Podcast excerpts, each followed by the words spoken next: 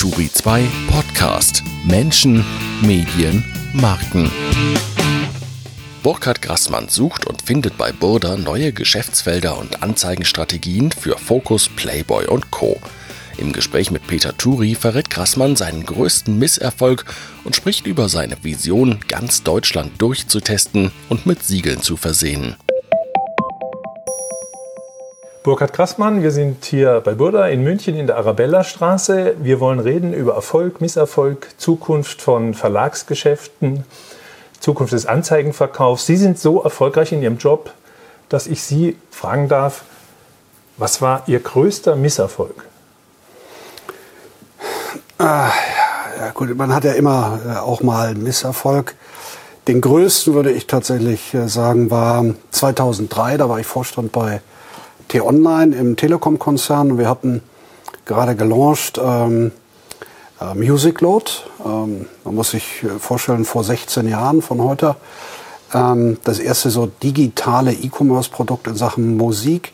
Die Musikindustrie äh, war gerade äh, überrollt worden von dieser ersten Welle der Digitalisierung. Und wir hatten mal ganz bewusst damals uns von dem Magenta-Ton der Telekom gelöst und Music Load auf den Markt gebracht in einer eigenen kleinen äh, quasi wie äh, Start-up spielenden Abteilung und waren auch extrem schnell sehr erfolgreich gewesen, hatten 2003 äh, relativ zügig 250.000 Downloads pro Monat und hatten nach äh, einer doch schon relativ zügigen Zeit von mehreren Monaten eine Million pro Monat ähm, geknackt an Downloads und waren damit damals, man mag es kaum glauben, Marktführer ähm, in Deutschland. Vor Apple? Vor Apple, vor iTunes. Ui. Die dann auch sanft sondierten, ob man nicht was zusammen machen könnte. Und irgendwann hat er dann aber der Telekom-Konzern entschieden, da das natürlich ein Invest-Case war, der nur funktioniert, wenn man entsprechende Skaleneffekte realisiert, wenn man die Musikindustrie als Freund hat ähm, und darauf setzen kann, dass die Content-Kosten sinken und gleichzeitig natürlich, dass man internationalisiert. Ähm, und da hatte die Deutsche Telekom äh, Muffensausen bekommen und uns eigentlich den Geldhahn ähm, zu früh zugedreht. Und ich habe das damals als großen Misserfolg empfunden. Weil Aber Sie wollten eigentlich weitermachen? Ich wollte weitermachen, ja. ja ich war nun der Produkt, äh, zuständige Produkt- und Marketingvorstand. Aber ohne das notwendige Geld oder Kleingeld können Sie so ein Geschäft dann nicht weiterentwickeln. Und äh, dann hat man es halt lieblos äh, nicht verkauft, sondern noch ein bisschen weiter betrieben. Aber so ein Geschäft, was so schnell wächst, müssen sie halt dann auch mit der entsprechenden Liebe betreiben und Nachdruck. Das ist zumindest auch das, was ich daraus gelernt habe. Dass man äh, bestimmte neue Themen nur machen kann, wenn man A über die notwendigen Investitionsmittel verfügt, ähm, den Durchhaltewillen auch tatsächlich mitbringt und auf der anderen Seite halt Mut und äh, Kampfgeist äh, dabei hat, äh, so einen neuen Markt auch erobern zu wollen. Und ähm, äh, dann, fehlte es, dann fehlte es der Telekom an Mut und Kampfgeist. Ist das besser bei Burda? Sind Sie deshalb auch ja, über, so über, einen kleinen Umweg zu Burda gekommen? Ja, ich will mal sagen, über den Mut und Kampfgeist verfügte sozusagen wir als operative Einheit mit den Kolleginnen und Kollegen von Music Load durchaus. Ähm, äh, der Konzern als, als Geldgeber hatte nicht den Durchhaltewillen und die Investitionsmittel. Und dann können sie noch so viel Mut und Kampfeswillen haben, ähm, äh, dann siegen sie halt nicht. Ja. Okay, wenn Sie heute noch mal so einen Case hätten, was würden Sie da machen? Ja gut, man muss sich vorher fragen, bevor man so etwas tut. Und bin ich ja auch nur angestellter Manager und nicht Eigentümer dieses Verlages. Ähm, deshalb ist es dann wichtig, mit denjenigen, die über die Investitionsmittel verfügen, sehr intensiv darüber zu diskutieren, wie lange kann man was machen, um auch ein solch langfristiges Engagement dann einzugehen bei neuen Investitionen, damit einem halt das nicht wieder passiert. Und das Schlimme ist ja, wir hätten Erfolg haben können. Zumindest denkt man das jetzt so retrospektiv, äh, wären diese vier Faktoren zusammengekommen. So, und ähm, das ist das Schöne bei Border, dass wenn man sich entscheidet für irgendetwas, in der Regel auch genau diese vier Faktoren ähm, gegeben sind. Jetzt haben Sie natürlich sehr geschickt geantwortet auf die Frage nach dem persönlichen Misserfolg, weil eigentlich war es ja nicht Ihr persönlicher, sondern es war der Fehler der Telekom, da nicht weiter zu investieren. Ich habe aber gelesen, dass Sie auch mal in, gerade in Sachen Musik einen sehr persönlichen Fehler gemacht haben. Das habe ich nämlich in der Touri 2 Edition Nummer 6 gelesen, dass Sie mal eine tolle Schallplattensammlung hatten und die komplett auf den Müll geschmissen hatten, als Sie dachten, alles wird digital oder äh, CD, CDs Ja. Da haben wir was gemeinsam. Ich habe es nämlich genauso gemacht. Ich habe auch 100 Platten, Pink Floyd, Bob Dylan, Genesis weggeschmissen, ja. weil einfach die CDs kamen. Waren wir zu fortschrittsgläubig? Haben ich wir den Faktor Nostalgie unterschätzt? Ich glaube tatsächlich. Also, äh, obwohl ich auf der anderen Seite immer sage, es gibt kein Medium, was ersatzlos ähm, äh, überholt worden ist. Wenn man sich das heute anschaut, die unterschiedlichen Mediengattungen. Ähm, Fernsehen hat nicht Radio abgelöst, ganz im Gegenteil. Wir haben vorhin ja auch mal schon drüber gesprochen. Radio ist ein äh, nach wie vor äh, spannendes Geschäft äh, für viele. Und Fernsehen hat es eben nicht abgelöst, sondern jedes Medium muss für sich äh, eine Berechtigung haben. Dann äh, wird es auch im, im zukünftigen Mediennutzungsverhalten der Menschen eine Rolle spielen. Ähm, und ich habe tatsächlich nicht daran geglaubt, dass Vinyl nochmal eine Renaissance erlebt, ähm, sondern ganz klar auf die CD ähm, gesetzt. Ja. Großer Fehler, tatsächlich. Ja, ich weiß nicht, ob es Ihnen dann so ging wie mir. Man hat eigentlich seine Lieblingslieder dreimal gekauft. Einmal als LP, dann als CD und später dann bei iTunes. Und jetzt ist eigentlich alles sinnlos, weil ich zum Beispiel mit der 10 Euro Flat da von Apple Music auf alles zugreifen kann. Ist, sind wir dann die Opfer vom Fortschritt, wenn wir alles dreimal kaufen müssen? Ja, ich glaube, das äh, äh ist der Preis, den man dafür bezahlt. Aber ähm, man lernt ja auch ein bisschen daraus, nicht äh, vorschnell in Zukunft zu handeln. Ja. Gibt ein anderes Thema. Wir, äh, ich bin mit einer Literaturwissenschaftlerin äh, verheiratet. Wir haben viele Bücher zu Hause, weil wir beide gerne lesen. Und mittlerweile stellt man natürlich alles in die Regale, in die zweite Reihe. Und ich denke manchmal, das müsste mal wieder erfunden werden dass irgendjemand mir all diese Bücher digitalisiert oder die, die Erlaubnis erteilt, diese Bücher, die ich einmal bezahlt habe, digital nutzen zu können. Ähm, weil auf der einen Seite liest man natürlich gerne oder ich lieber äh, mit diesem haptischen Vergnügen, auf der anderen Seite zum Mitnehmen, um mal zu gucken in der Buchhandlung, habe ich das Buch eigentlich oder äh, wir segeln auch das ein oder andere Mal äh, auf See zu sein, alle seine Bibliothek dabei zu haben. Da würde ich mir wünschen, wenn die Digitalisierung auch von bereits physisch vorhandenen Material möglich wäre. Da, da warte ich noch drauf. Sind Sie denn generell ein Fortschrittsumarmer oder auch so ein bisschen ein Nostalg? Na, Dritte sagen ja immer gerne, der Grassmann ist so von einem ungebremsten Optimismus geplagt. Das stimmt schon. Und äh, wenn man so optimistisch, optimistisch in die Zukunft guckt, dann ist man logischerweise auch fortschrittsgläubig. Ich glaube nur, dass wir diesmal das erste Mal in der Menschheitsgeschichte durchaus an einer Schwelle zum Fortschritt stehen, wo wir mit künstlicher Intelligenz und Co. vor große Herausforderungen gestellt werden, ähm, äh, wo ich heute noch nicht für alles eine, eine Lösung sehe. Insofern, vielleicht liegt es an meinem Alter oder aber an der tatsächlich nüchtern einzuschätzenden Gesamtsituation der Menschheit und ihrer Entwicklung, dass man schon die ersten Ansätze von Nostalgie, ja, zumindest bei mir manchmal raushören könnte. Sie sind Kieler und Segler. Ähm, Im Privaten sind Sie dann auch gern mal offline auf dem Schiff, wie digital geht es dazu? ja, also Gut, ich meine, heute sind Sie auf so einem Segelboot natürlich auch äh, von der Digitalisierung äh, umarmt. Ähm, äh, funktioniert kaum noch etwas, ohne dass Sie äh, sich äh, digitaler Hilfsmittel wie ein Plotter, also Navigationssystem auf dem Wasser bedienen. Ähm, äh, alle Anzeigen sind, sind logischerweise auch digital, wenn Sie Tiefenmesser nutzen oder Windmesser. Ähm, aber, aber Wind, Wellen, Luft, das Salz ist weiter. Ist glücklicherweise analog und bleibt auch so. Ja. Und äh, das ist tatsächlich auch der einzige Ort, wenn man dann die Küste weit genug entfernt äh, hinter sich gelassen hat, wo man dann tatsächlich mal online ähm, beerdigen kann. Man ist dann eigentlich nur noch online, wenn man das Satellitentelefon nutzt, aber das ist ja eigentlich nur für den Notfall äh, vorhanden.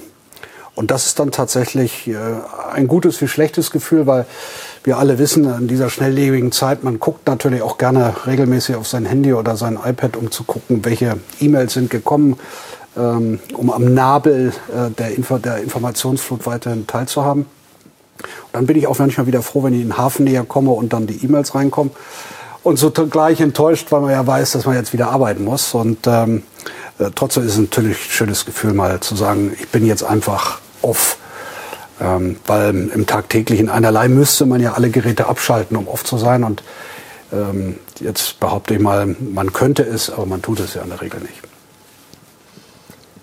Kommen Sie denn überhaupt noch zum Segeln? Weil Sie haben ja zwei Jobs bei Burda. Sie sind äh, schon längere Zeit äh, Verlagsgeschäftsführer Burda News. Da sind Titel drin wie Focus, äh, TV Spielfilm, Playboy. Sie sind jetzt aber auch seit äh, anderthalb Jahren, glaube ich, äh, oberster Anzeigenverkäufer, Chef des BZN Burda Community Network. Hat Ihr Tag, haben Sie irgendwie einen Trick rausgekriegt, dass der Tag bei Ihnen 25 oder 26 Stunden hat oder wie schaffen Sie zwei ja. volle Jobs? Es ist nett, dass Sie fragen. Also, äh, als ich vor etwas über zwei Jahren halt auch diese zweite Funktion beim Anzeigenvermarkter ähm, äh, übernehmen durfte, übernehmen musste, äh, schrieb mir ein guter Freund äh, und sagte, Burkhard, äh, auch für dich gilt das Zeitkontinuum. Ähm, äh, Einstein hat es ja nicht überwunden oder nicht, also bewiesen, dass man es nicht überwinden kann. Äh, ich habe damals scherzhaft äh, geantwortet, ich würde jetzt mal versuchen, das zu überwinden. Ist mir natürlich auch nicht gelungen und ähm, ähm, es ist tatsächlich manchmal etwas überbeanspruchen, wenn man so zwei zeitintensive Aufgaben hat. Aber ich habe ja das große Glück, und so hat mich Herr Welte damals auch mal eingestellt, als ich ihm äh, auf seiner Frage, ob ich Lust hätte, zu Border zu kommen und die Border News mitzuführen, ähm, gesagt hatte, dass ich eben keine Verlagshistorie habe, ob das denn nicht ein Handicap sei. Und er betonte damals, du hast ja auch genügend Kolleginnen und Kollegen im Verlag, die das Geschäft perfekt beherrschen. Und so ist es glücklicherweise sowohl im BCN als auch bei mir im Verlag, dass äh, wir viele Kollegen haben, die einfach das Geschäft sehr gut beherrschen und ähm, äh, ich ja nicht alles alleine machen muss zum Glück, sondern man durch die üblichen Prozesse, Organisation ähm, und die richtigen Kollegen am richtigen Platz ähm, das dann durchaus bewältigen kann. Sie sind praktisch Quereinsteiger gewesen äh, ins Verlagsgeschäft, weil äh, Sie waren äh, im Vorstand von, äh, von T-Töchtern von der Telekom. Sie waren dann bei Payback äh, mehrere Jahre und dann sind Sie ins Verlagsgeschäft gekommen. War dann alles neu oder haben Sie vieles gekannt und haben Sie ein bisschen die Hände über dem Kopf zusammengeschlagen und gesagt, hier im Verlagsgeschäft, ihr seid echt hinten dran? Ja, ich habe ja auch schon mal an anderer Stelle gesagt, ich wollte immer gerne schon mal Zeitschriften machen und verlegerisch arbeiten, weshalb äh, ich mich auch nicht habe lange bitten lassen, sozusagen diese Aufgabe zu übernehmen. Bereue das auch bis heute nicht. Es ist eine faszinierende Branche mit vielen tollen Leuten. Man arbeitet hier anders als in anderen Branchen, sicherlich viel offener, ähm, viel kommunikativer miteinander, weil Kommunikation auch nun Sinn und Zweck des Geschäftes ist. Äh, sicherlich hat man mit der einen oder anderen Herausforderung, die durch die Digitalisierung einfach auch uns erreicht hat, äh, zu kämpfen. Äh, vielleicht auch manchmal damit zu kämpfen, dass man das ja wahrhaben muss, ähm, um eine Antwort zu finden. Das fällt vielen natürlich auch manchmal auch in unserer Branche noch schwer. Aber ähm, A, habe ich es nie bereut und B, muss ich sagen, ich habe auch kaum anderswo so viel Freiheit gefunden, neue Dinge auszuprobieren wie hier. Und das meine ich mit der Weltoffenheit, ja, die in einem Verlag, aber insbesondere natürlich bei Border herrscht. Ähm, das ist schon, schon einfach toll. So. Ich glaube auch, dass es mir geholfen hat, dass ich ein Quereinsteiger bin, weil man halt einfach anders auf die Dinge guckt. Und ähm, äh, ich glaube, dass ein Großteil der Innovationen, die wir heute machen, gerade deshalb stattfindet, weil wir nicht immer sagen, Innovation kann nur immer Print sein, sondern dass wir halt über den Tellerrand hinaus gucken und sagen, was kann man mit starken journalistischen Orientierung bietenden Marken tun und daraus dann Geschäft entwickeln. Das ist ein etwas anderer Ansatz, ähm, als zu sagen, ich mache jetzt die 344. Zeitschrift und bin darüber froh, dass ich da heute nicht mehr 100.000 Auflage mache, so wie vor zehn Jahren, sondern eben nur 10.000. Ähm, ist auch ein Weg, ist auch Innovation, aber es ist für mich halt nicht die Innovation, die wir für eine Border News uns eigentlich vorgenommen haben. Also im Zweifel würden Sie nicht noch eine weitere Zeitschrift gründen, sondern sagen, was finde ich links und rechts des Weges für Möglichkeiten, journalistische Kompetenz äh, zu vermarkten? Das will ich so nicht sagen. Also nicht, also glücklicherweise gibt es nie die Situation, wo es nur 10 Euro zu verteilen gibt und dann kann man nur eins von beiden machen. Wir machen in der Regel beides. Ähm, Innerhalb der Border News Gruppe haben wir auch neue Zeitschriften gegründet. Ähm, eine war ein Misserfolg, äh, äh, äh, Grip, wo wir quasi aus dem Fernsehen kommen. Die Kollegen ähm, von Border Studios produzieren ja Grip. Ähm, und daraus haben wir gedacht, machte es doch Sinn, eine Zeitschrift zu machen. War auch nicht unerfolgreich. Eine Motorzeitschrift. Eine Autozeitschrift, monatlich erscheinend. Ähm, wir haben nur die, die werbetreibende Industrie nicht mit einem x-ten Exemplar, äh, das sich mit Autos beschäftigt, überzeugen können, bei uns so ausreichend zu werben, dass es sich gelohnt hätte. Aber im Vertrieb waren wir nicht unerfolgreich. So, trotzdem haben wir es dann irgendwann eingestellt. Ähm, ein anderes tolles Beispiel finde ich ist ein kleine, ähm, kleiner Diamant, sage ich mal, ist unser Freeman's World, das Abenteuermagazin.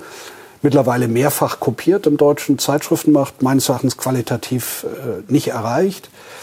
Ähm, wo wir uns tatsächlich inhaltlich weiterentwickelt haben äh, und auch gesagt haben, da kann man mit Qualitätsjournalismus tatsächlich Geld verdienen. Und da braucht man halt dann auch manchmal durch, äh, Durchhaltewillen, weil wir nach mehreren Jahren jetzt wirklich äh, das gerade das letzte Jahr mit 2018 hervorragend gut abgeschlossen haben und freudig erregt sozusagen in die Zukunft mit diesem Thema gucken. Was funktioniert da? Der Vertrieb, also das klassische Geschäft, dass der Leser es bezahlt oder was ja auch wichtig ist, der Anzeigenkunde? Also Gibt es also immer mehr Leute, die sagen, es sind wohl etwas ältere Männer, die nochmal Abenteuer erleben wollen und die sagen, so, ich besteige jetzt einen Berg, den, den, den ich zumindest noch nie bestiegen habe und dann ja. die passende Ausrüstung dazu finden sie auch. Also müssen sie dann so einen Trend erwischen und den dann gut vermarkten. Ja, also bei Freeman's World wenden wir uns ja unisex an alle. Ähm, ich sag mal ab 35, 39, 40 die über ausreichend finanzielle Möglichkeiten verfügen, aber zu wenig Zeit haben, ihre Abenteuergelüste tatsächlich auszuleben. Wobei das heißt, man liest das äh, und macht es gar nicht, oder wie? Ja, oder, oder findet Anregungen für die, die Zeit, wenn man. So wie, Koch, so wie Kochsendungen ja oft geguckt werden, ohne dass man es ja, kocht. Das okay. kann sein, ja. Aber mhm. hier ist es tatsächlich so, dass es damals der Andreas Meyer und ich beide fast zeitgleich die Idee für so ein Magazin hatten, weil wir beide gesagt haben, Mensch, wir haben einfach so viele Ideen, was man alles mhm. machen könnte, hätte man mhm. in die Zeit. Und mal voraussetzt, wir hätten auch das Kleingeld, ähm, äh, das ein oder andere zu realisieren, aber es fehlt einem einfach die Zeit. So, und, aber darüber gerne zu lesen, ähm, das täten wir beide gerne und da fanden wir, dass es im deutschen Zeitschriftenmarkt zu wenig gäbe und haben damals diese Zeitschrift äh, aufgebaut. Und äh, da ist es tatsächlich so, dass wir bei einem so kleinen Titel natürlich nicht unendlich viel Marketing dafür machen können, also bezahlte Werbung. Also könnte es im Vertrieb durchaus besser gehen, weil nicht jeder findet diese Zeitschrift im, im, im Kiosk, weil auch nicht jeder Kiosk es, es anbietet.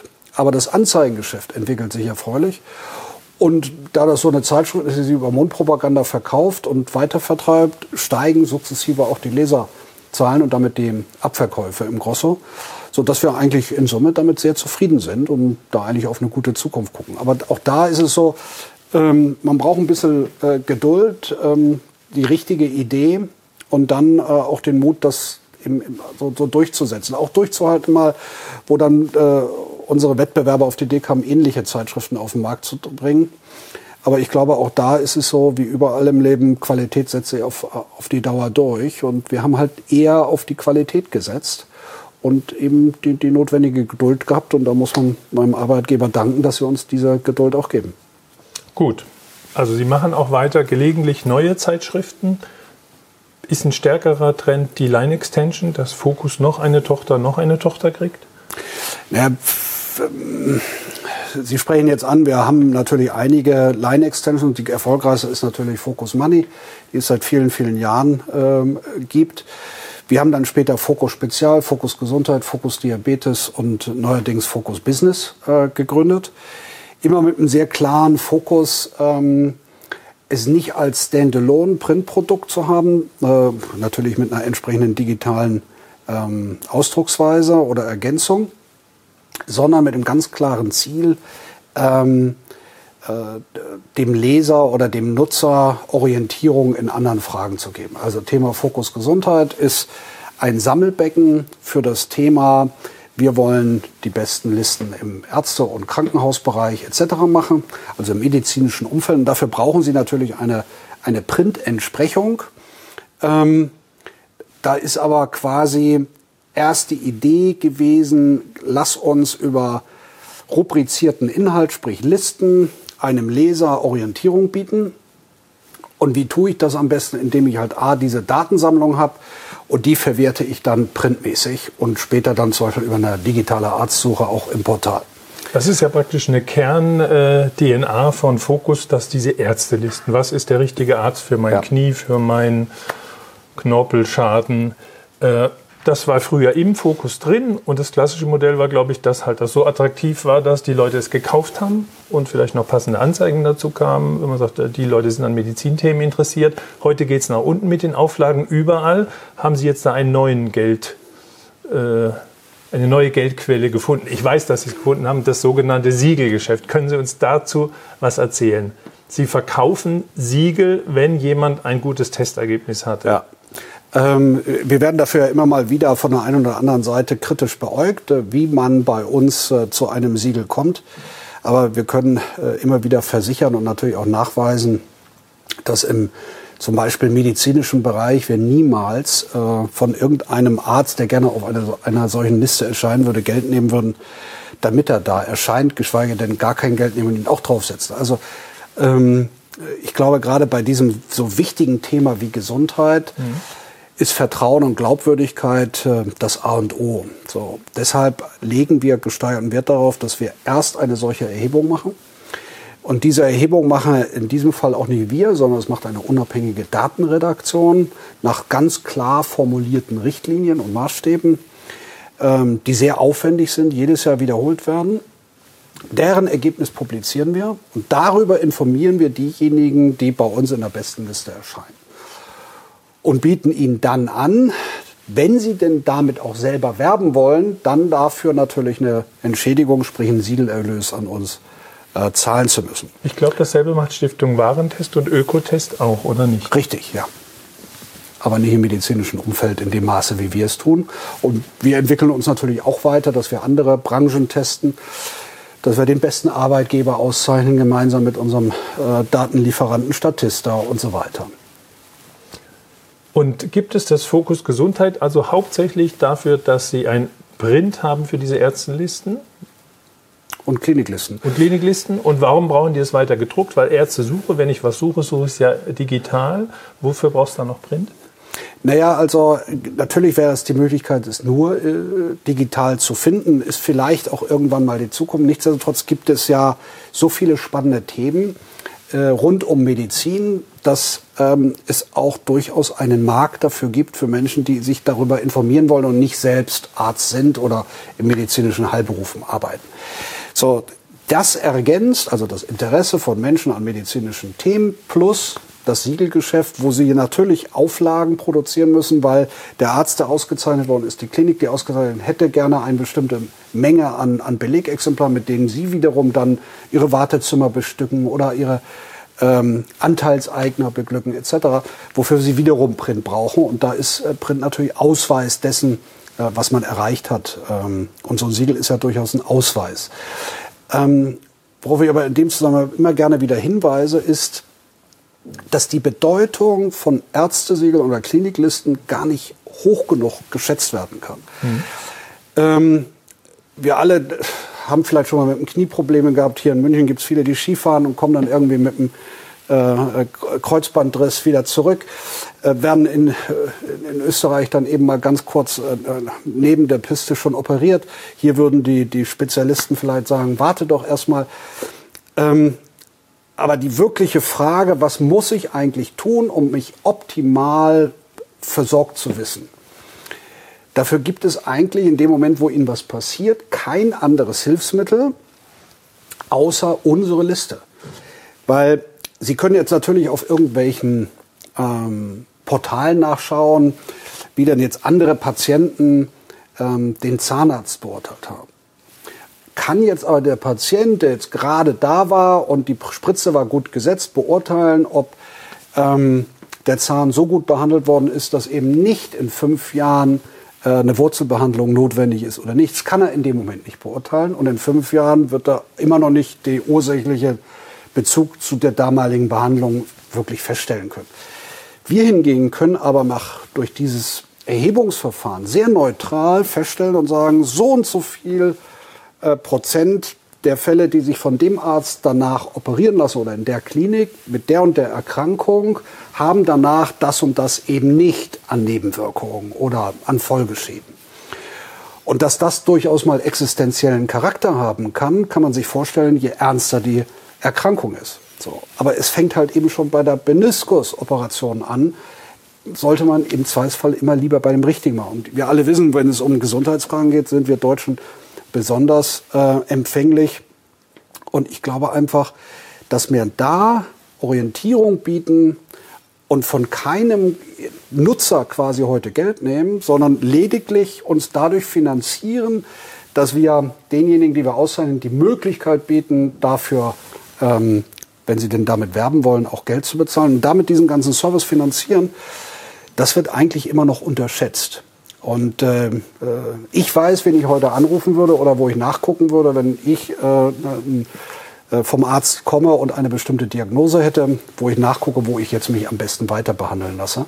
Weil die Wahrscheinlichkeit, dass ich geheilt oder äh, am besten behandelt werde, dadurch am größten ist. Und diese Orientierung ist eigentlich die vornehmste Aufgabe vom deutschen Journalismus oder vom Journalismus überhaupt, den Menschen Orientierung zu geben. Und nichts anderes tun wir durch solche Listen. Aber es ist natürlich auch die vornehme Aufgabe äh, dieser Siegelkäufer dann, äh, das Geschäft von Burda am Laufen zu halten, sprich den Journalismus zu finanzieren. Ist das denn schon ein, äh, trägt das zur Gesundung bei, bei Focus, diese, diese Listen? Wie viel, wie viel Umsatz machen Sie damit? Ist das, ist das auch ein Ersatz für das, was verloren geht im Vertriebsmarkt ja. oder auch im klassischen Anzeigenmarkt? Ja, da auf jeden Fall. Also äh, Sie wissen ja, dass wir bei Burda ungern immer über das Vermögen unseres Verlegers oder der Familie sprechen. Deshalb äh, erlauben Sie mir, wenn ich das mal so indiziere, aber äh, wir sind heute im reinen Siegelumsatz mittlerweile im achtstelligen Bereich. Das heißt mehr als 10 Millionen. Zum Beispiel. Pro Jahr? Pro Jahr, klar. Okay, das ist schon ein bisschen Geld. Und wird das weiter ausgebaut? Haben Sie da eine Goldader entdeckt mit dem Siegelgeschäft? Rollen Sie das jetzt auch auf andere Dinge aus? Was kann man alles? Sie denken dann Tag und Nacht drüber nach, was können wir besiegeln und ist das schon besiegelt, wo Sie als nächstes reingehen? Hm, sagen wir so, dass, äh, wir haben irgendwann mal entschieden, dass wir in der Border News für alle anderen Marken, die wir hier in Deutschland machen, so eine Art Center of Competence bilden. Und ähm, wenn andere Marken Interesse, was zu machen haben, also auch ein Siegelgeschäft gerne machen wollen, also ich sage jetzt mal zum Beispiel die Zeitschrift aus Offenburg Mein schöner Garten, da liegt es nahe, mal die Gartencenter in Deutschland zu untersuchen und auf Qualität zu prüfen. Das haben wir dann gemeinsam mit denen gemacht und sie beraten, wie man dieses Siegelgeschäft aufbaut. Und haben quasi neben unserem eigenen Siegelgeschäft unter der Marke Focus ähm, äh, dieses Geschäft aufgebaut. Oder wir haben äh, irgendwann mal, als wir anfingen mit dem Siegelgeschäft, ähm, weil Focus Money waren ja die ersten, die das ähm, entwickelt haben, noch in den 90er Jahren, ähm, irgendwann ja auch mal festgestellt, dass man unter der Marke Focus jetzt nicht Waschmaschinen testen kann oder Dating-Plattformen. Mhm. Das passt irgendwie nicht zusammen. Das mhm. erwarte ich nicht, wenn ich an Focus denke, dass ich dann eine Dating-Plattform äh, bewertet bekomme. Und haben dann ähm, äh, zum Beispiel eine andere Marke entwickelt, nämlich den Deutschland-Test. Mhm. Heute eine der fünf bekanntesten deutschen Testmarken, die wirklich alles prüfen können. Und ähm, das äh, tun die Kollegen von Focus Money sehr intensiv. Und wir tun es halt auch in diesem Center of Competence für andere Marken, wie auch ein Playboy oder eben wie zum Beispiel für mein schöner Garten, für eine Freundin, für eine und Bunte was und testet dann bitte der Playboy? Dann gibt es ein Siegel für. Ähm, ich erspare mir jetzt, was mir spontan einfällt. Ja, das freut mich. äh, ähm, der Playboy hat zum Beispiel jetzt gerade die Barbiere in Deutschland ah, getestet. Okay. Also eben und die ähm, für die Männer-Zielgruppe. Genau. Also Fokus macht das schon? Und ja. dann gibt es eine Liste der, und dann sind hunderte Barbiere sind dann Empfehlungen. Also wie wollen Sie das machen? Inhaltlich können ja nicht alle top sein, Nein. aber möglichst vielen wollen Sie ein Siegel verkaufen. Kriegt dann jeder Zweite das Siegel Top, also wie heißen die dann Deutschlands Top äh, Barbier oder? Zum Beispiel, ja. Und ja, wie viele hunderttausend sind das dann? Ja, die journalistische Leistung im Vorfeld, die Kriterien und den Maßstab zu entwickeln, wonach man beurteilt. Mhm. Und daraus natürlich auch noch zu sagen, wann ist einer gut. Mhm. Da wird ja nicht wie in der Schule gemessen eins bis sechs, mhm. sondern im Zweifelsfalle wird gesagt, kann er das, kann er das nicht. So, äh, was sagen die, diejenigen, die sich dort haben rasieren lassen oder frisieren lassen, ob sie zufrieden sind? Wiederkaufsquote, ja, die ja nun auch für, für äh, Zufriedenheit spricht. All diese Dinge werden miteinander gemixt und daraus kommt man dann zu einem Ergebnis. Und die, die dann über eine bestimmte Schwelle gekommen sind, der Gesamtpunktzahl, sage ich mal, werden dann ausgezeichnet. Und am Ende kommt raus, 50 Barbiere in Deutschland sind top. Die können dann das Playboy Top Barbiersiegel kaufen für teuer Geld, nehme ich an. Also teuer ist bei uns gar nichts, das ist immer der Leistung äh, angemessen. Also preiswert. Preiswert, günstig. Aber nicht billig. Äh, genau, Sie sagen es. Was, was kostet das ungefähr, dass ich so ein Siegel hinstelle? Das ein paar hundert Euro in diesem Fall. Es, muss ja immer zu dem jeweiligen Umsatz äh, des Unternehmens passen. Also würde eine Klinik immer mehr bezahlen als ein niedergelassener Arzt. Und so viele Barbiere gibt es in Deutschland nicht, dass sie so viele auszeichnen können. Ähm, ähm, so dementsprechend ist dann auch der Preis etwas niedriger, weil die äh, Umsätze pro Jahr natürlich auch etwas niedriger sind als in anderen Branchen. Wie viele Leute arbeiten in dem Kompetenzcenter?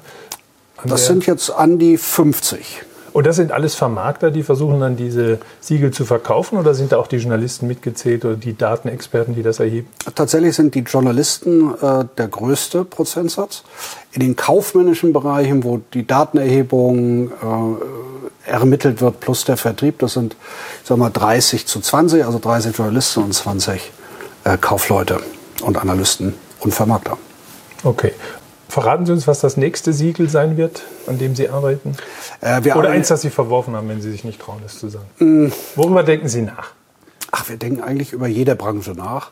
Mein Traum, wenn ich eine Vision äußern dürfte, ähm, wäre tatsächlich, dass es irgendwann die Fokusliste gibt, wo es keine Branche gibt, die wir nicht getestet haben. Okay. Ähm, so wie so eine Art ähm, Helfershelfer des Konsumenten, der morgens aufsteht und feststellt, er braucht eine neue Heizung und an wen wendet er sich jetzt? Ja, an welchen Handwerker kann er sich wenden? So. Oder der ein älteres Auto hat und sagt, zu welcher Werkstatt gehe ich denn? Und äh, heute gehst du immer zu deinen markenbezogenen Werkstätten. Aber ähm, da was teuer werden kann. Was teuer werden kann, aber auch bei den anderen, die vielleicht nicht markenbezogen sind, äh, kann es teuer werden. Im Zweifelsfall gibt es heute keine Instanz, die mir als Konsument sagt, da ist es gut, außer ich gucke auf irgendwelche äh, Social-Media-Seiten oder auch auf Google, wie die bewertet worden sind. Ähm, das mag ein Teilkriterium sein, ein, ein Sach, versachlichter Maßstab fehlt mir damit auf jeden Fall. Und äh, das gibt's für alle Handwerksberufe nicht, es gibt's für alle Dienstleistungsberufe nicht. Und wir versuchen bei Fokus natürlich mit diesen unterschiedlichen äh, Absendermarken, Deutschlandtest, Focus Money, Focus aber auch natürlich mit anderen Marken von Border, da sukzessive ähm, eine Menge an Tests auf den Markt zu bringen, die uns als Konsumenten da helfen. Und das ist eigentlich endlos ausbaubar, äh, solange man irgendwann vielleicht auch mal den Vorsatz verlässt, bestimmte Tests gar nicht mehr verkaufen zu wollen, weil es da eh keinen Käufer gäbe. Okay, endlos verlängerbar heißt, in drei Jahren machen Sie doppelt so viel Umsatz damit. Das wäre schön. Das wäre ein Ziel. Das wäre ein Ziel. Okay, aber es gibt auch noch das klassische Anzeigengeschäft. Da sind Sie auch zuständig. Wir waren jetzt bei dem Beispiel, was man aus Fokus noch alles machen kann. Äh, Sie sind zuständig dafür, dass im Burda Anzeigen, wie heißt das Ding? BAC heißt? BCN, BCN. Burda Community so Network. Man, ja. Das heißt, ja. Sie vernetzen eine Gemeinschaft. Womit? Naja, mit Ihren Lesern? Mit unseren Lesern. Mit, die werbetreibende Wirtschaft wird äh, äh, zum Beispiel auch, aber auch vielleicht erstmal mit den Ausgaben, die dann ähm, äh, die unterschiedlichen Verlage produzieren, dadurch, dass sie halt einfach Zeitschriften machen. Ähm, aber wir sind natürlich nicht nur ähm, analoger Anzeigenverkäufer, wir sind ja auch digitaler. Also wir sind äh, heute sicherlich einer der führenden crossmedialen Vermarkter in Deutschland. Wir vermarkten ja nicht nur die Border-Produkte, auch andere Dienstleister ähm, äh, oder für andere Verlage oder andere Häuser sind wir tätig, ihre Content-Marketing-Produkte zu vermarkten oder eben ähm, ihre Verlagsprodukte. Wollen das auch weiter ausbauen. Aber unsere Kernkompetenz ist tatsächlich, ähm, wie bringt man am besten Anzeigenseiten oder Werbezeiten online ähm, an die Kunden. Da hat ja Ihr Chef Philipp Welte, der Sie auch, glaube ich, auf den Job gesetzt hat, vor kurz bevor Sie angefangen haben, gesagt, das Geschäft ist total versaut, weil es zu viel Inventar gibt. Also es gibt zu viele Stellen, an denen Anzeigen verkauft wird. Und wir sind da gerade im Vergleich zu äh, Google und Facebook zu absoluten Zwergen geschrumpft und er klang ziemlich verzweifelt, als er da äh, sich dazu gemeldet hat. Haben Sie jetzt irgendwie ihm in den letzten zwei Jahren da neue Hoffnung geben können? Ähm, äh, sagen wir so, das ist ja ein, ein Trend, der äh, äh leider branchenweit ist und, und weltweit. ähm, wir mit jedem Jahr weniger Umsätzen in diesem Bereich zunächst einmal leben müssen. Ähm, wird sich das irgendwann umkehren? Ich bin nun leider keiner, der eine Glaskugel hat, an die er gucken kann und da das Ergebnis ablesen kann. Ähm, ich bin nur davon überzeugt, nicht nur weil ich es verkaufe ähm, und in diesem Bereich tätig bin, wie wichtig im Mediasplit Print tatsächlich ist. Ähm, unsere Kollegen von der Marktforschung werden nie müde, das zu beweisen. Und umso überraschter ist man dann als Verkäufer, aber auch selber als derjenige, der ja nun Zeitschriften produziert oder andere digitale journalistische Erzeugnisse, ähm, wie selten die Industrie auf diese Logik der Marktforschung setzt, sondern eigentlich ähm, Pferde reitet, die schon lange tot sind. Und jetzt werden Sie sagen, Print mag doch tot sein, darüber redet Krasmetner. Ich meine über manche digitale ähm, Werbung, die heute eingekauft werden, wo sie keinerlei wirkliche valide Informationen haben, ob sie denn wirkt oder nicht und in welchem Maße. Äh, wenn ich mir heute anschaue, wie zum Beispiel TV-Werbung abgerechnet wird über ein GfK-Panel von ein paar tausend Haushalten, wo sie eben nicht analysieren können, ob ja ähm, der Haushalt, der da angeschlossen ist ans Panel, nun gerade im Wohnzimmer war, wo der Fernseher lief oder eben nicht.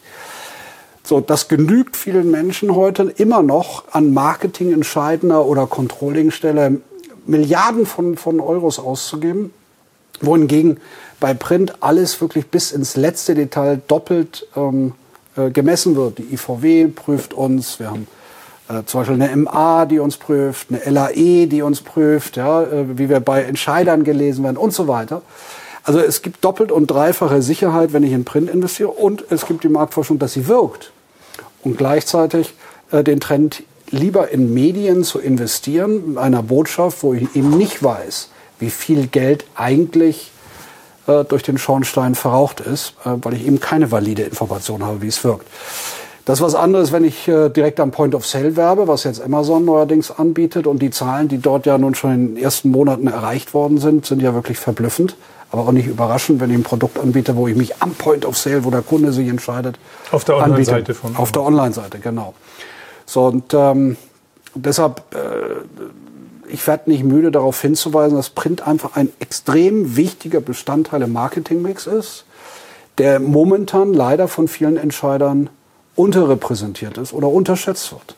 Und Die Botschaft höre ich wohl. Allein ich höre auch andere Botschaften. Verlage sind ja auch meine Kunden. Turi 2 Edition zum Beispiel, Anzeigen.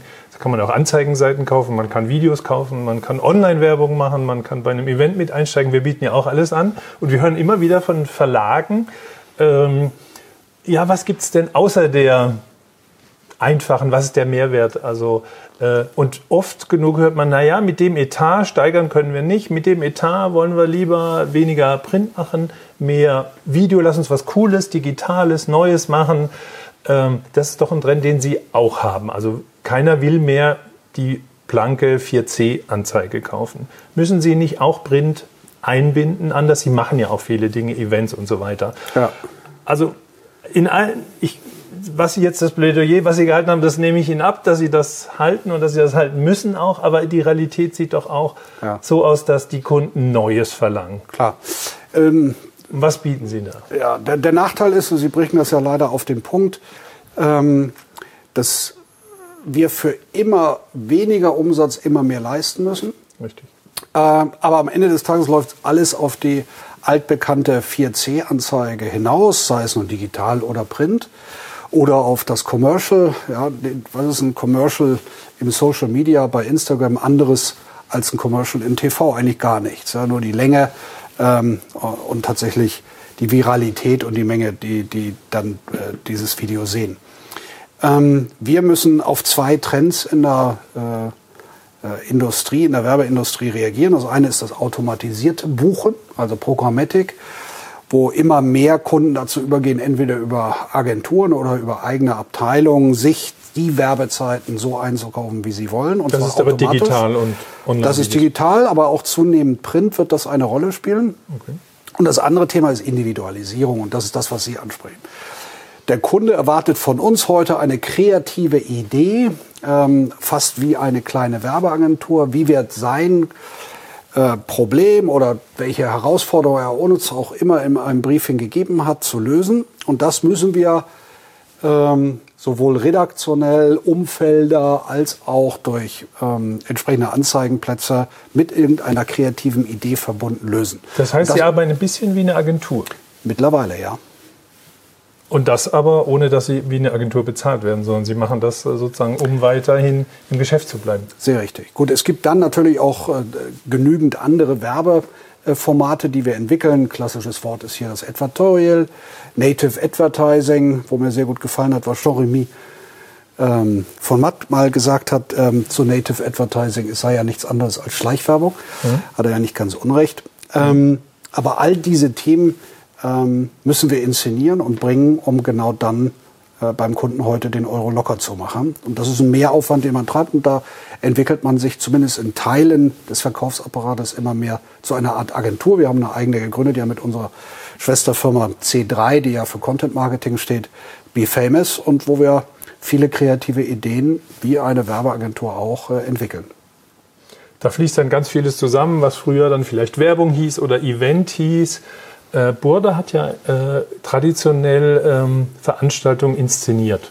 Also Philipp Welte sagt schon immer, du musst eine Bühne bauen für deinen Kunden dann äh, und ihn glücklich machen auf dieser Bühne. Auf welche Bühnen bringen Sie denn äh, die Kunden in Sachen Event? Ist das äh, zu beobachten, dass äh, immer stärker man sieht, welche Automarke die Stars, die dann anfahren, zum Beispiel, äh, äh, welche Automarke die benutzen? Also ist, geht das nicht alles in Richtung tatsächlich, wie Jean Remy von Matt sagt, in Richtung klassisch gesprochen Schleichwerbung? Ist nicht alles auch, was bei Influencern passiert, Schleichwerbung? Ja, ich glaube, da, da, der Schritt liegt schon hinter uns, sondern ich glaube eher, dass äh, heute viele der Werbetreibenden, die im Eventbereich sich tummeln, sehr inhaltlich getrieben sind. Also wir haben zum Beispiel beim Fokus eine Eventreihe, nennt sich Focus Inner Circle und haben jetzt einen Focus Inner Circle, eine Reihe zum Thema Mobilität, neue Mobilität begründet, wo wir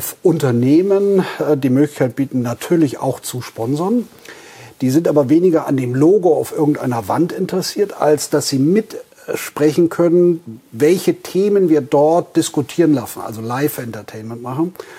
Ähm, wobei es ihnen gar nicht darum geht, was man dort sagt, sondern vielmehr, dass darüber gesprochen wird. Und ich sag mal, wir sind ja nun auch sehr innovativ immer als Marke Focus zum Beispiel dann gewesen, die Zweiradmobilität, E-Bikes und Code weiterzuentwickeln, auch zu testen im Übrigen.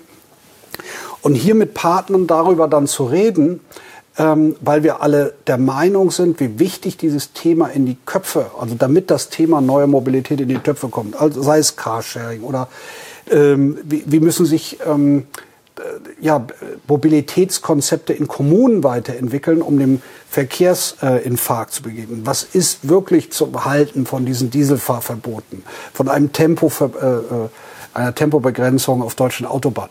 Und da eine inhaltliche Forum zu entwickeln, daran haben viele Unternehmen ein Interesse, weil sie einfach sagen, das entwickelt ihr eigenes Geschäft ebenfalls weiter, weil es eine Akzeptanz plötzlich schafft, ein Verständnis bei den Lesern, bei den Zuhörern, bei den Besuchern der Events für dieses Thema. Und das ist, glaube ich, die höchste Form des Sponsorings, gar nicht selbst in Erscheinung zu treten, aber ähm, eine intellektuelle Welle eine Erkenntnisfortschritt mitzu, mitzuhelfen, äh, aufzubauen. Agenda-Setting auch ein bisschen. Ja, ne? Also ich absolut. setze die Themen. Ja. Äh, das heißt, der, der Werbekunde zielt nach wie vor, wie er es schon immer gemacht hat, über die PR, über die Pressestellen, über äh, Pressearbeit, er zielt weiterhin auf Redaktion. Es ist schon was Besonderes, redaktionell vorzukommen und er zahlt da über Umwege. Letztendlich zahlt er auch dafür. Absolut. Das ist der Trend, der ja auch ganz deutlich wird bei Instagramern, beim digitalen Marketing. Und da darf sich, dürfen wir uns gar nicht mehr vormachen, äh, dass die Dinge so sauber getrennt sind, wie sie eigentlich sein sollen? Ähm, also ich glaube, seriöse Medien werden auch. Wo sind die Grenzen? Ja, sind die, Grenzen? die Grenze ist da, wo ich, ähm, was Native Advertising ist, nicht als solches kennzeichne. Und die Grenze darf man äh, nicht überschreiten. Ich weiß, dass es eine Graufläche ist. Aber bezahlte Redaktion muss auch als bezahlte Redaktion ausgewiesen werden. Und, ähm, ähm und wenn es nicht bezahlt ist und der Sponsor dafür gesorgt hat, dass ein Thema diskutiert wird, dann muss, muss natürlich auch auf der Bühne eigentlich, so wie früher im Print, das redaktionell bestimmt sein. Also er darf Absolut. ja dann nicht als Sponsor noch dafür, Sie haben jetzt den, glaube ich, einen Fahrradvertriebsorganisation äh, als Sponsor für diese Diskussion. Äh, es darf aber nicht immer rauskommen, dass das Fahrrad die Lösung für alle Probleme ist. Sehr richtig. Nee, das, die Redaktion muss frei bleiben. Ähm, auch ergebnisoffen sein. Wie müssen dann Journalisten heutzutage aus Ihrer Sicht sein? Sie sind auf der anderen Seite. Sie gucken darauf aus der Vermarktersicht. Äh, der Journalist sollte, müsste ist entscheidend eigentlich, dass er zwar offen ist für Anregung, aber dann ja, seine Linie durchzieht. Und absolut. Nicht, also nicht äh, den ja, Kunden wertfrei, wertfrei sich mit den Themen beschäftigt. Und wie heißt es so schön, ein Journalist muss sich für diese Themen alle interessieren, offen sein, aber sie wertvoll, wertfrei präsentieren. So, und äh, äh, es ist ja auf, auf so einer Bühne nicht entscheidend, welches Fahrrad jetzt das Richtige ist, sondern überhaupt sich über Zweiradmobilität, E-Mobilität im Zweirad zum Beispiel, aber auch über das Thema Zweirad in dem Wechselspiel mit allen anderen Verkehrsteilnehmern eine Meinung bilden zu können. Das heißt, dass man wertfrei darüber berichtet, aber dadurch natürlich ein Thema gesetzt hat, Agenda Setting hatten Sie es genannt, ähm, und das muss die gute alte äh, Ausbildung des Journalisten, nämlich wertfrei zu berichten, aber so sachlich korrekt wie möglich mit Abwägung aller Fakten, die er sich angeschaut hat, äh, wie wir es alle kennen und schätzen. Sind die Verlage, die klassischen Verlage, die diese Trennung gelernt haben, auch wenn es immer Überschreitungen gegeben hat, aber diesmal gelernt haben wenigstens, sind die da nicht auf verlorenem Posten gegenüber einer Welle von jungen Leuten, die jetzt zum Beispiel, wenn sie Follower haben und Produkte kriegen, überhaupt nicht erstmal das Problem sehen und sagen, ja, ich bin ja Inszenierung, ich bin ja, ich bin einfach mal ein Star und äh, ich kann hier machen, was ich will, was ja auch rechtlich nicht mehr geht. Aber die Frage von mir ist ein bisschen kompliziert ausgedrückt, aber die Frage von mir ist, sind die Verlage nicht auf verlorenem Posten, wenn sie sich anpassen an diese neuen Trends? Wenn sie aber mitmachen, sind sie natürlich die Ersten, die auch ihre eigene Glaubwürdigkeit. Also ist das nicht ein bisschen ein aussichtsloses Match? Da kommt ein Drang der Industrie, der Marken reinzukommen in die Redaktion. Sie haben immer mehr Hebel auch da reinzukommen. Und was machen jetzt die Journalisten ja. oder die Verlagsleute, die die alten Tugenden hochhalten ja. wollen? Na gut, wenn, diese Berufsgruppe nennt sich ja Influencer. So, mhm. wenn wir das einfach mal ins Deutsche übersetzen, wollen sie Einfluss nehmen. Mhm. Das unterscheidet sie von einem klassischen Journalisten, der informieren will, vielleicht auch Einfluss auf Entscheidungen nehmen möchte, indem er informiert, aber da ist das Informationssendungsbewusstsein ja ein ganz anderes als jemand, der sich so nennt, dass er Einfluss nehmen will, damit jemand idealerweise nicht nur auf ihn hört, er ihn bekannt macht, indem er ihm followt und dann am Ende des Tages vielleicht auch die Produkte kauft, für die er Einfluss nimmt. Das ist ein ganz anderes Berufsbild, was leider heute äh, in der Wahrnehmung auch sehr verfließt. Ja, oder so. Und ähm, damit auch gleichzeitig das Problem für die Zukunft dieser Berufssparte spricht, weil irgendwann wird der Punkt kommen, wo ich mich eben von jemandem hm, eben nicht richtig informiert fühle. So, was sind sie anderes als Werbeikonen irgendwelche Hollywood-Stars für irgendwelche bekannten äh, Konsummarken, die ich auch deshalb konsumiere, weil sie mir diesen positiven Image-Transfer aus dem Film auf das Produkt, auf das Parfüm, auf den Alkohol ähm, liefern. Und damit natürlich nicht sachfrei mehr wirklich oder wertfrei äh, informieren.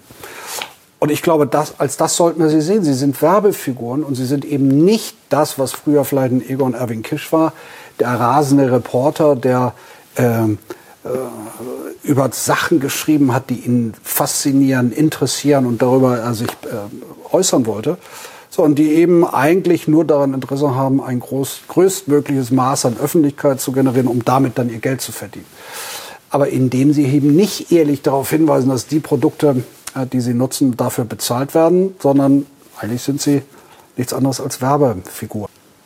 Beim Eventgeschäft drängen ja jetzt auch die Marken rein. Also Otto hat eine Tochter, About You. About You hat das Influencer, äh, den Influencerpreis erfunden, hat damit Äh, am Anfang hat es keiner verstanden, was das sein soll. Jetzt sieht man klamouröse Veranstaltungen, über die dann auch die Bunte und andere berichten. Jetzt machen sie als nächstes äh, About, About You ein Festival, ein Musikfestival. Also in Sachen Events sind die Verlage, also ist auch Burda, hat Tradition, aber kriegt ja. Konkurrenz auch von den eigenen Kunden oder von den Kunden. Macht Ihnen das Sorge oder sagen Sie, ist halt so, wo ist die Zukunft der Verlage, wenn die Marken alles selber in die Hand nehmen schon inzwischen? Ja, ich glaube einfach, äh, wer stillsteht, äh, verliert. Also wir sind in einem wahnsinnig schnell äh, sich drehenden Karussell, wenn man im Medienumfeld tätig ist. Und ähm, das Spiel muss man einfach mitspielen oder man geht lieber aus diesem Spiel hinaus. Ja, das ist einfach Kommunikation.